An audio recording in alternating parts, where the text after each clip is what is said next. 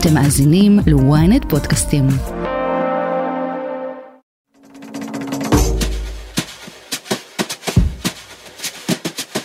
החוקים שהממשלה הנוכחית מנסה לקדם, במיוחד המהפכה המשפטית, מעסיקים לא מעט את ארצות הברית. אין ספק שהם אחת הסיבות המרכזיות לשמועות שהידידה הכי גדולה של ישראל מעריכה מחדש את היחסים. אבל זאת לא הסיבה היחידה. הבעיה השנייה, הגדולה אולי באותה מידה, היא דווקא המדיניות של הממשלה החדשה ביהודה ושומרון. תפיסת ההפעלה של מדינת ישראל מעבר לקו הירוק השתנתה באופן דרמטי. מי שעומד מאחורי השינוי הזה במדיניות הוא אדם אחד, השר במשרד הביטחון ושר האוצר, בצלאל סמוטריץ'. בא אדם בלי שום שייכות, הכניס רגל למשרד הביטחון, יצר פה מצב שבו הוא נתן רוח גבית לקבוצה גדולה מאוד של מתיישבים, וזה בסוף כן מגיע להקשר הביטחוני מבחינה זאת שלנו. אז מה השתנה מאז שסמכויות המינהל האזרחי עברו לידיו של סמוטריץ', ואיך המדיניות שלו מתנגשת עם הצבא בשטח, עם הרשות הפלסטינית ובנות בריתנו האסטרטגיות? אני יוסי פישר, וזאת הכותרת. הבעיה שלי זה שהמינהל האזרחי עוד לא הפנים כנראה שאנחנו בדמוקרטיה, ושהוא צריך ליישם מדיניות של ממשלת ימין. אלישע בן קימון, כתב השטחים של ynet וידיעות האחרונות, בוא תעשה לנו סדר. הסמכויות של המינהל האזרחי, שאחראי על יהודה ושומרון, עברו לידיים של סמוטריץ'. את זה אנחנו זוכרים. אבל מה קורה בשטח מאותו הרגע? אז בעצם אנחנו מדברים על uh, העברת סמכויות שעוד נחתמו בהסכם הקואליציוני, שבמסגרתם בעצם קרוב ל-90 אחוזים מכל הסמכויות האזרחיות ביהודה ושומרון יוצאים מהאחריות של שר הביטחון יואב גלנט, ובעצם עוברים לשר במשרד הביטחון בצלאל סמוטריץ'.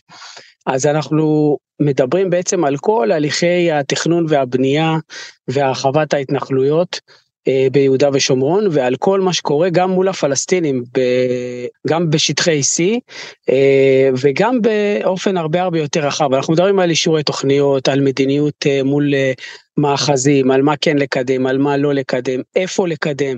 כלומר, אנחנו מדברים על סמכויות משמעותיות מאוד מאוד. למעשה, סמוטריץ' יחד עם האנשים שלו הקימו גוף שנקרא מנהלת, מנהלת ההסדרה, והוא גוף שפועל תחת uh, משרד הביטחון עם הסמל של uh, משרד הביטחון, ככה שיש כאן סוג של uh, דרג מדיני חדש, שעובד בעצם מעל המינהל האזרחי ומעל מתאם פעולות הממשלה בשטחים, ובעצם מקבל הוראות דרך השר סמוטריץ'. עכשיו כשאנחנו מדברים בפועל על מה זה, אז אנחנו מדברים על אישורי הבנייה עצמם, שיש בעצם כל מספר חודשים הממשלה מאשרת אישורי בנייה, אבל אה, צריך לדעת גם איפה אתה מאשר אותם. כלומר, וכל זה סמוטריץ' עושה. זאת אומרת, שאם לצורך העניין מאשרים 100 יחידות דיור במעלה אדומים, או שבוחרים לשים את אותם 100 יחידות דיור באיזשהו תא שטח אסטרטגי שנמצא בין שני כפרים של פלסטינים כדי למנוע מהם התחברות או יצירה של רצף מסוים, אז זה דבר משמעותי ועל כל הדברים האלה מחליט סמוטריץ'.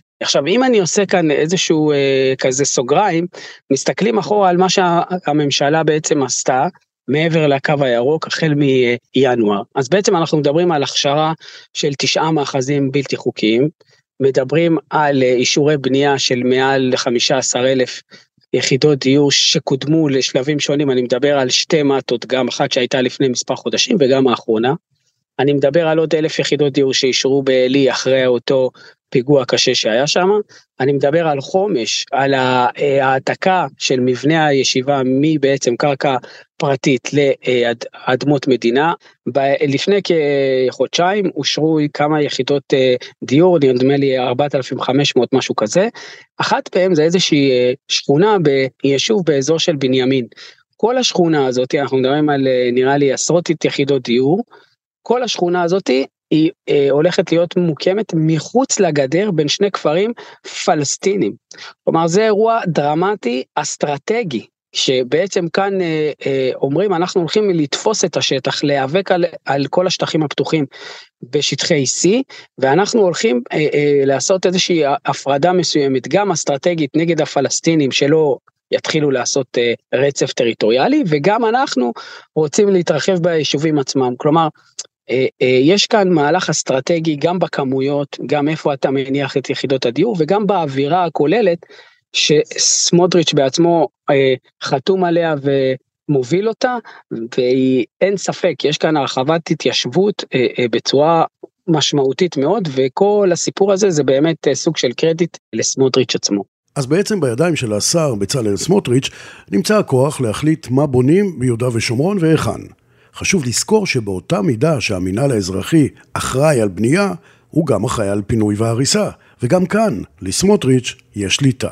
בעצם אנחנו מדברים על סדר עדיפויות שנקבע על ידי דרג מדיני, ולפיו אנשי המינהל האזרחי עובדים. זאת אומרת, שברגע שיש לך, לצורך העניין, אלף בתים בלתי חוקיים של פלסטינים, אתה ממפה אותם ואתה רואה איפה בעצם הכי קריטי לי באופן מיידי לפנות, אם זה בעצם אה, מאוד מאוד קרוב ליישובים ישראלים, אם זה קרוב לצירים, אם זה נמצא בשטח אש, כלומר יש כאילו סדר עדיפויות מסוים. אותו דבר גם לגבי מאחזים אה, ישראלים. אם אנחנו מדברים על מאחז שהוקם על אדמות פלסטיניות פרטיות, יש לזה משמעות מאוד מאוד ברורה שבהם אתה אמור לפנות מאוד מאוד מהר.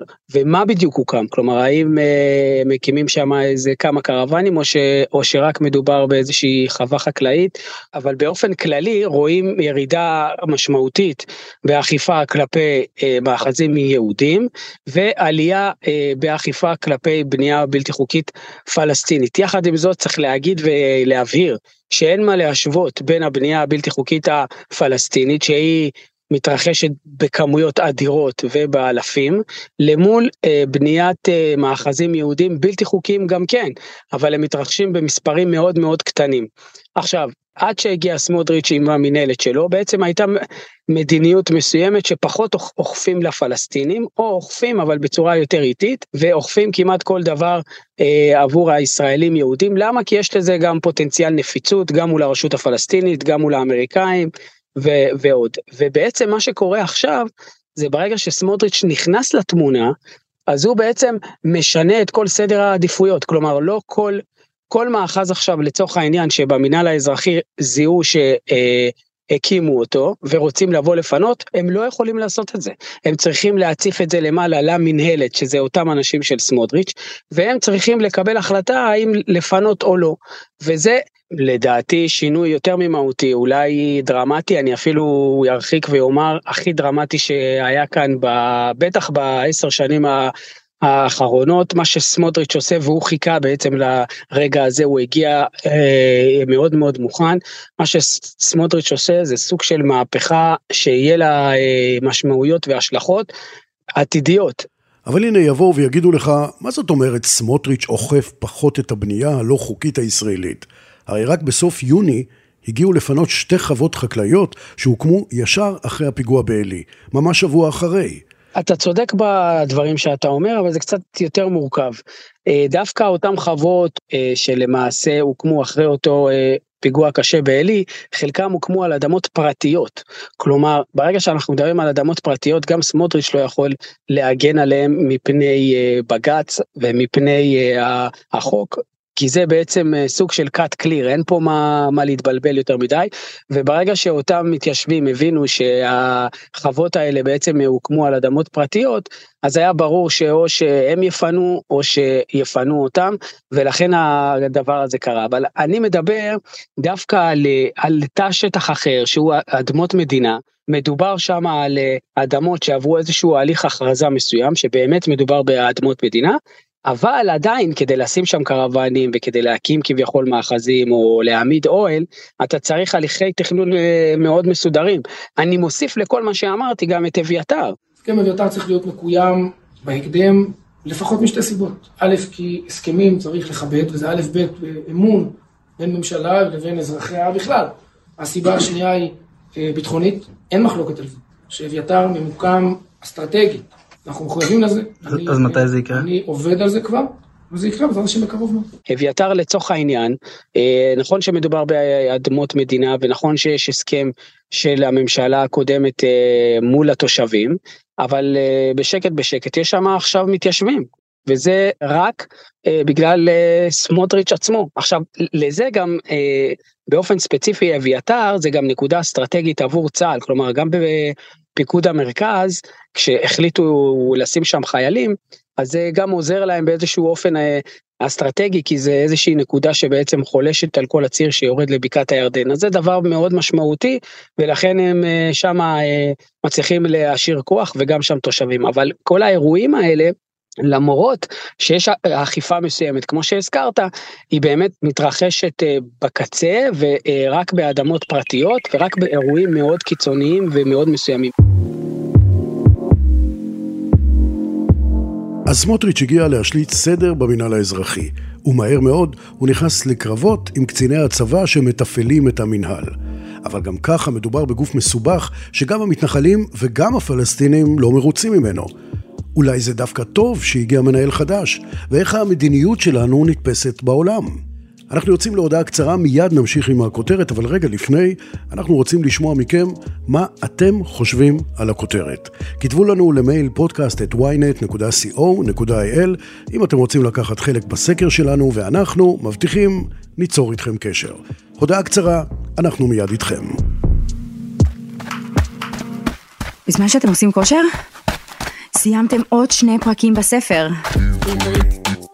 חדש באפליקציית עברית, ספרים קוליים, דרך חדשה לנצל את הזמן ולהפוך את השגרה לחוויה מרתקת. אז בואו ליהנות מאלפי ספרים להאזנה שמחכים רק לכם. הורידו עכשיו את אפליקציית עברית ללא עלות ותהנו מספר קולי ראשון מתנה.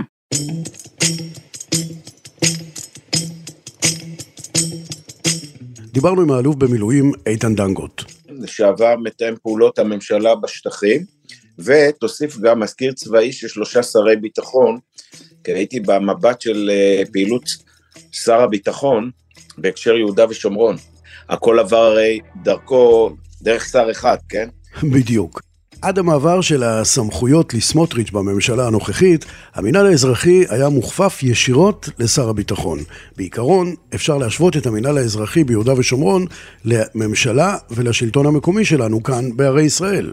אין ספק שבמרוצת עשורי השנים האחרונות, המינהל האזרחי היווה כלי למימוש מדיניות, שריכז בתוכו את כל הגורמים האחראים, מחולקים פר נושאים, שמזכירים במידה מסוימת חלוקת אה, משרדי ממשלה, אבל הוא שעה וגזר את המדיניות שלו מתוך החלטת הדרג המדיני באמצעות שר הביטחון. יחד עם זאת, הצבא כריבון בשטח, יש לו בגיבוש המדיניות הזאת תפקיד משמעותי, משום שהוא רואה את זה בד בבד מתוקף אחריותו לדו-קיום שמתבצע ביהודה ושומרון, לבין גם החיים הביטחוניים. אז בואו נסביר רגע כמה זמן כבר המינהל האזרחי פעל במתכונת הקודמת שלו וכמה חשוב היה שיתוף הפעולה עם הרשות הפלסטינית לשמירה על מרקם חיים תקין בתוך יהודה ושומרון. קודם כל, בפתח הדברים, בואו נלך על הצד לדעתי החזק מבחינת היכולת שאפשרה לישראל לאחזק ולנהל את הסכסוך הפלסטינים לאורך כל כך הרבה שנים מאז שנת 67, ולהגיע ליכולת שאותו אומרים, סך הכל נמצאים בשטח הזה כבר עשרות שנים, עם טרור בעליות ומורדות בעצימות שלו, והייתי אומר ששיא היכולת להגיע ולקדם דברים אה, התחולל למעשה בין 2008 ל-2015, בשנים שבהם ערפאת פינה את מקומו לאבו מאזן, נבנתה בשטחי הרשות הפלסטינית, נחתם אותו על בסיס הסכם אוסלו, אה, צמד מוביל בהנהגת אבו מאזן ופיאד כראש ממשלה, מעורבות שחשובה מאוד כשנתייחס למה שקורה כרגע בעקבות שינוי המדיניות או האחריות בישראל לנושא הזה, מעורבות בלתי פוסקת ומעמיקה של גורמים בינלאומיים בראשם ארצות הברית, איחוד אירופי ומדינות אה, נוספות, ככל שזה יישמע מופלא, המדינות הערביות לא היו פה Game Changer או פקטור מרכזי בהקשר הזה, הייתי אומר שקטר וטורקיה יותר השקיעו בעזה וכל האחרות המתונות לא ראינו אותן יוצרות את זה ביהודה ושומרון, אבל כל זה יצר פה מערכת שעיקר התמודדה הייתה ברורה, שטח C בניהול ביטחוני אזרחי מוחלט של ישראל ובתיאום מול הרשות הפלסטינית, והחלק השני בשטח B שבו היה אחריות ביטחונית לישראל, ו-A ו-B שבו היה ניהול אזרחי תקרא לזה, של הפלסטינים עם תיאום. כמובן שעיקר הסכסוך והיכולת או מה שהוטל פה על הצבא זה לשמר ביטחונית, להגן על תושבי יהודה ושומרון, אנחנו מדברים כיום על קרוב לחצי מיליון פחות או יותר בש, בשטחי יהודה ושומרון, יחד עם פיתוח חייהם האזרחיים, לצד היכולת לגרום פה איזונים כאלה ואחרים למול האוכלוסייה הפלסטינית, ואותו תיאום שדורש ממדיניות על משותפת, כי ישראל והרשות הפלסטינית לא יכולות בתצורה הזאת זו ללא זו. מי שחושב שהוא יוכל להגיע לאפקטיביות בניהול שטח אזרחי וביטחוני שלא תחת גורם אחד, או חוטא למטרה או רוצה לייצר אג'נדה מסוג אחר. וכאן נכנס בעצם סמוטריץ'. במצב הנוכחי, חלק מהסמכויות נמצאות אצלו, וחלק נמצאות אצל שר הביטחון יואב גלנט. ההסכם הקואליציוני הנוכחי יצר פה שברים בצורת הניהול, בצורת הראייה, ולתפיסתי פגע בראש ובראשונה בביטחון. אתה לא יכול לתת סמכות ואחריות לגורם אופרטיבי בשטח, אלוף פיקוד מרכז, שהוא הריבון, והמינהל האזרחי כגורם המשלים לו, חלקו אופרטיבי, חלקו ורובו אה, אה, אזרחי, ברגע שאתה מנטרל ואומר אני מציף כאן מישהו נוסף שהוא לא במסגרת האג'נדה של שר הביטחון והוא לא בא ביוזמתו, אתה יוצר פה של הנוסף הזה אתה נותן סמכות ואין לו שום אחריות לתוצרים ואנחנו ראינו את חלקם כבר בגלי ניפוץ במה שאנחנו חווים.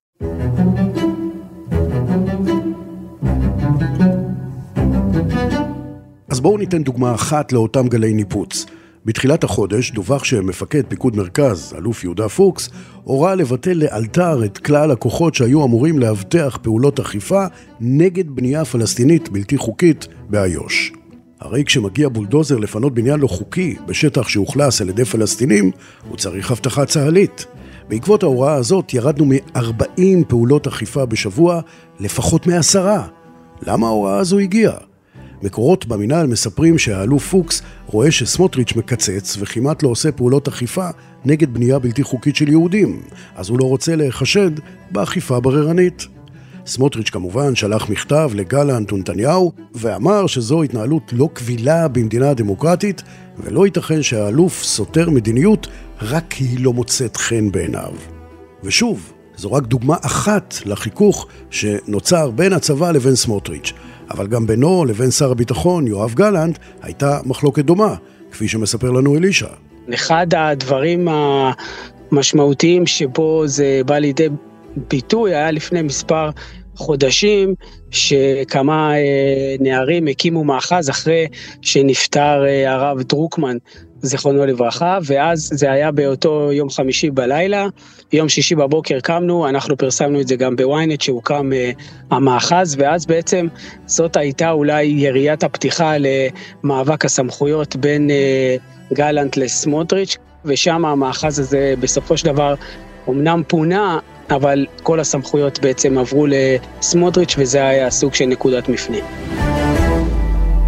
מה שקורה היום, הפיקוח הזה כפוף להנחיות ומדיניות מנהלת יושבת בקומה 15 במשרד הביטחון לתת לו אישור, כפוף לראש המינהל האזרחי, ומבחינה זאת יוצר כאן חלוקה שאני לא יודע, אני לא מכיר על גוף אחד שני מנהלים, אני לא מכיר על גוף אחד שני יכולות להתוות במדיניות, כי המדיניות הזאת יש לה ניגודיות לפעמים מבחינה זאת, ואז התוצר שיש תהליכים בלחץ אה, של אותה מינהלת מדינית על המינהל האזרחי, כי הוא מכין את החומר, הגוף המקצועי אצלו, להגיש לוועדות התכנון דברים שהם לא בשלים, לא מוכנים, למה? כי צריך לאשר אותם, כי השר השני צריך להביא תוצרים, והוא עשה וניווט את זה בחוכמה, הוא לא שם, סתם שם את עצמו במשרד הביטחון כשר שני, יחד עם העובדה שהוא שולט בקופה של תקציב מערכת הביטחון, ויש פה, אני נותן לך את כל התנאים לחשוב אם כך צריכה להתנהל מערכת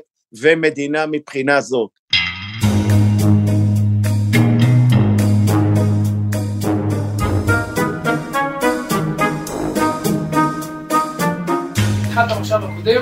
הצגתי את הצעת החוק שלי, לפרק את המנהל האזרחי ולהעביר את הסמכויות שלו למשרדי הממשלה השונים, והנה גוף צבאי שמנהל את כולנו ומסרב אפילו להשתמש בדיאלוג ומוכיח למה הגיע הזמן לפרק אותו, את אנשיו הטובים, אין בעיה, לקלוט במשרדי הממשלה, סטנדרטים ושירות טוב לאזרחי ישראל. צריך לזכור שהכל התחיל מהצעת חוק של בצלאל סמוטריץ' לפרק את המינהל האזרחי בכלל, ובסופה הגענו לחלוקת העבודה הנוכחית. אולי ההצעה לפרק את הגוף באמת הרחיקה לכת, אבל גם איתן דנגוט מזכיר שהמינהל האזרחי הוא גוף מסורבל.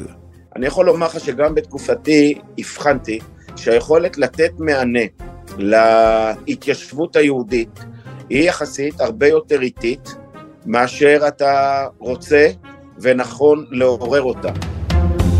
חלק השני שאני יכול לתת לך דוגמה שהיא נובעת מחוסר התאמה של המינהל האזרחי במבנה הארגוני שלו, שנים הוזנח המבנה הארגוני, לא ניתנו תקציבים להתאמות והרחבות שהיו נותנות אה, מענה ויכולת פתרון. אם אתה רוצה דוגמה קלאסית שמשרתת אותנו כמדינת ישראל, אני באופן אישי, לתפיסתי, בשטח C, לא היה צריך לרוץ אחרי כל איזשהו בזנת, מבנה, שכל דבר כזה חלק מההתיישבות, או חלק uh, ממנהיגיה ראו בו את ההישג המקסימליסטי ועליו השקיעו יהבים ולחצים פוליטיים. לתפיסתי, ישראל הייתה צריכה להתמקד בהכשרת השטחים שאינם בעלי בעלות פרטית ולסמן אותם כאדמות מדינה, וככל שאתה ממפה וממצב את השטחים האלה בתהליך חוקי, אז אתה יוצר פה תמונת מצב אחרת ביחס להרחבת מה שאז היה מרבית גושי ההתיישבות ותהליכים אחרים. הרבה מאוד אנרגיה התבזבזה בגלל לחצים פוליטיים, שאלות ושאילתות שהובאו על נושאים שהם אולי חשובים למי שמביא אותם, אבל בראייה האסטרטגית הם פגעו בהליך הכולל. ובמצב החדש שנוצר, לדעתו, יש קשר ישיר לחופש הפעולה שמרגישים המתנחלים ביהודה ושומרון, מהחיכוכים עם הצבא ועד הפרעות בכפרים הפלסטינים אחרי פיגוע. בא אדם, בלי שום שייכות, הכניס רגל למשרד הביטחון, יצר סדק בתהליכים משלימים בין המינהל האזרחי לבין הצבא בשטח, יצר פה מצב שבו הוא נתן רוח גבית לקבוצה גדולה מאוד של מתיישבים שהיו זקוקים וזקוקים למערכת להבטחת חייהם וגם לצד השני לבניית החיים האזרחיים. היום אני מאבחן שהתהליך הזה של אותה קבוצה שגרה ביהודה ושומרון הוא תהליך שבו הם מתרחקים, הם לבד קרובים, הם לבד אומרים, וזה בסוף כן מגיע להקשר הביטחוני מבחינה זאת שלנו. כך לא מתנהלת מדינה, אנחנו לא בנינו כאן בתוך אה, יהודה ושומרון איזושהי פרובינציה עצמאית שנהנית כרגע מחזקה שחלק מהשרים שמייצגים שם היו בעייתיים מאוד מבחינה אה, משפטית ביחס להתנהלות שלהם בעבר. ובואו נזכור שכל פעולה שלנו בשטחים, לטובה או לרעה, נמצאת תחת העין הבוחנת של מדינות העולם. ביבי,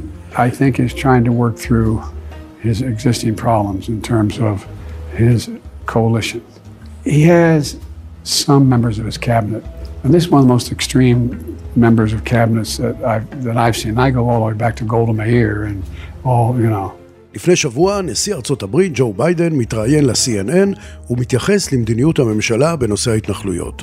הוא אמנם לא נקב בשמות, אבל CNN עשו את זה בשבילו עם תמונות של איתמר בן גביר ובצלאל סמוטריץ' מרוחות על המסך. הוא אמר שנתניהו מתמודד עם הגורמים הקיצוניים ביותר שהוא זוכר מאז תקופת גולדה. גם אלישע בן קימון וגם איתן דנגוט מבינים שאי אפשר להתייחס לדברים האלה בקלות ראש. They are part of the problem, and particularly those individuals in the cabinet who say they have no right, to, we, we can settle anywhere we want, they have no right to be here, etc. הוא דיבר בדיוק על זה, ואמר שלכאורה יש איזושהי אווירה שאפשר לבנות איפה שרוצים. ואני חוזר לאותו יום שישי לפני שלושה שבועות שביקר השר בן גביר באביתר, ואמר, רוצו לגבעות. אני מודה לכם על המסירות, על אהבת ישראל, על ההשקעה, על ההקרבה. אנחנו מגבים אתכם, מגבים אתכם, רוצו לגבעות, תתיישבו, אנחנו אוהבים אתכם. זה בדיוק זה, כלומר יש כאן מדיניות שהשתנתה, עכשיו כל אחד יכול להגדיר את זה אם זה טוב או לא טוב, אם זה עוזר למדינת ישראל או לא, זה כבר עניין אחר. אבל בפועל, תפיסת ההפעלה של מדינת ישראל מעבר לקו הירוק השתנתה באופן דרמטי. עכשיו יש כאן עניין מדיני מאוד משמעותי שמדינת ישראל צריכה להידרש אליו, כלומר אי אפשר מצד אחד לבנות באיזשהו אופן אה, איך שרוצים ולא להתייחס לאמריקאים בדרך כזו או אחרת. זה יוצר קרע מול המערכת הבינלאומית בראשם האמריקאים, כי למי שלא יודע, יש אסימטריה מוחלטת בעומק ההתעניינות והדגש ששמים. ארצות הברית, האיחוד האירופי אף פעם לא היה גורם מחבק וידיד בהקשר הזה, אלא הלך אחרי האמריקאים, ביחס גם לדברים אחרים, אנחנו מכירים את משמעות בעלת הברית שלנו, חייבים את האמריקאים וידענו להסתדר איתם, היו לנו תקופות משבר גם בתוך יהודה ושומרון שלא ויתרנו, ואני כמתאם פעולות הממשלה בשטחים הייתי מעין שר חוץ לעניינים האלה לעיתים להסביר, והאמינו לנו כולם, כי מאמינים לצה"ל על בסיס מה שאמרתי לך קודם, ופתרנו משברים, ועשינו דברים, וניסינו לשפר דברים. צריכים להיזהר כולם שהיהירות הזאת, והריצה הזאת, והשמחה הזאת, שסוף סוף לקחו מידי המינהל האזרחי, גוף באמת עוין לחלק מהמתיישבים שם, בראשות גברת אה, סטרוק ואחרים, האם הלהיטות הזאת יכולה לעבור בהפוך על הפוך? בגלל הנסיבות הביטחוניות, הבינלאומיות, מי יבוא במקום הרשות הפלסטינית, יש פה הרבה מאוד, יהודה ושומרון כל כך מורכבת, אי אפשר לבנות בתוך יהודה ושומרון מדינה עצמאית שתתנהל על פי אג'נדה של מישהו אחר, שצה"ל צריך לשמור עליה.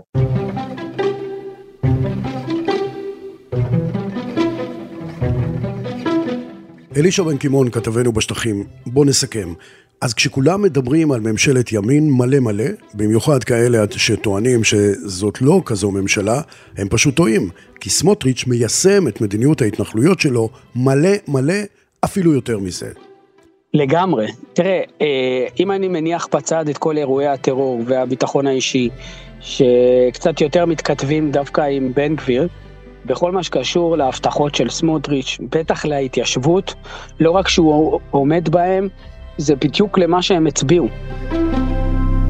כלומר, הוא אה, מספק את קהל הבוחרים שלו באופן אופטימלי. אני יכול להגיד לך, אני בעצמי לא האמנתי שהישיבה בחומש תוסדר באופן כל כך מהיר, וגם ביטול חוק, חוק ההתנתקות יעבור ב, באופן כזה ובצורה כזאת. כי יותר מזה, אה, גם אביתר וגם הכשרת המאחזים הללו, אנשים אולי מסתכלים על הדבר הזה ואומרים מה זה איזשהו תחום אפור כזה עוד בנייה עוד קרקע עוד פה עוד שם אבל זה אירוע דרמטי מאוד וכל הדבר הזה זה סמוטריץ' בעצמו שהוא באמת התכונן לרגע הזה ועוד פעם מבחינתו אה, אה, כשאתה תשאל אותו אז הוא יבוא ויגיד לך תשמע אנחנו אה, מתקנים כאן עוול אה, של הרבה הרבה שנים כלפי ההתיישבות. כלומר, תמיד ההתיישבות הייתה צריכה לבוא אה, אה, ולנסות לתפוס את הרכבת, או לגרום לה לנסוע. אבל כאן בעצם מה שסמוטריץ' עשה, הוא הניע את הרכבת, הרכבת כבר נוסעת, ואם נתניהו או גלנט רוצים לעצור אותה, אז הם צריכים להרים דגל, אבל, אבל ההתיישבות נוסעת קדימה.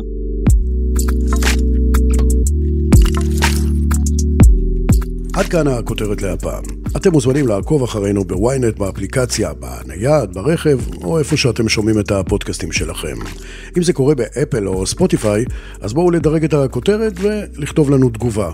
על הדרך, ממליצים לכם להאזין לפרק אחר שלנו על שר האוצר שלנו, והפעם על עלילותיו כשהוא עוזב את גבולות המדינה. חפשו את הפרק "למה צרפת השאירה את סמוטריץ' על הולד". איתי בצוות הכותרת שרון קידון וישי שנרב, תחקיר, הפקה ועריכה גיא סלם, טכנאי הסאונד הוא בן פישר, אני יוסי פישר וזו הייתה הכותרת.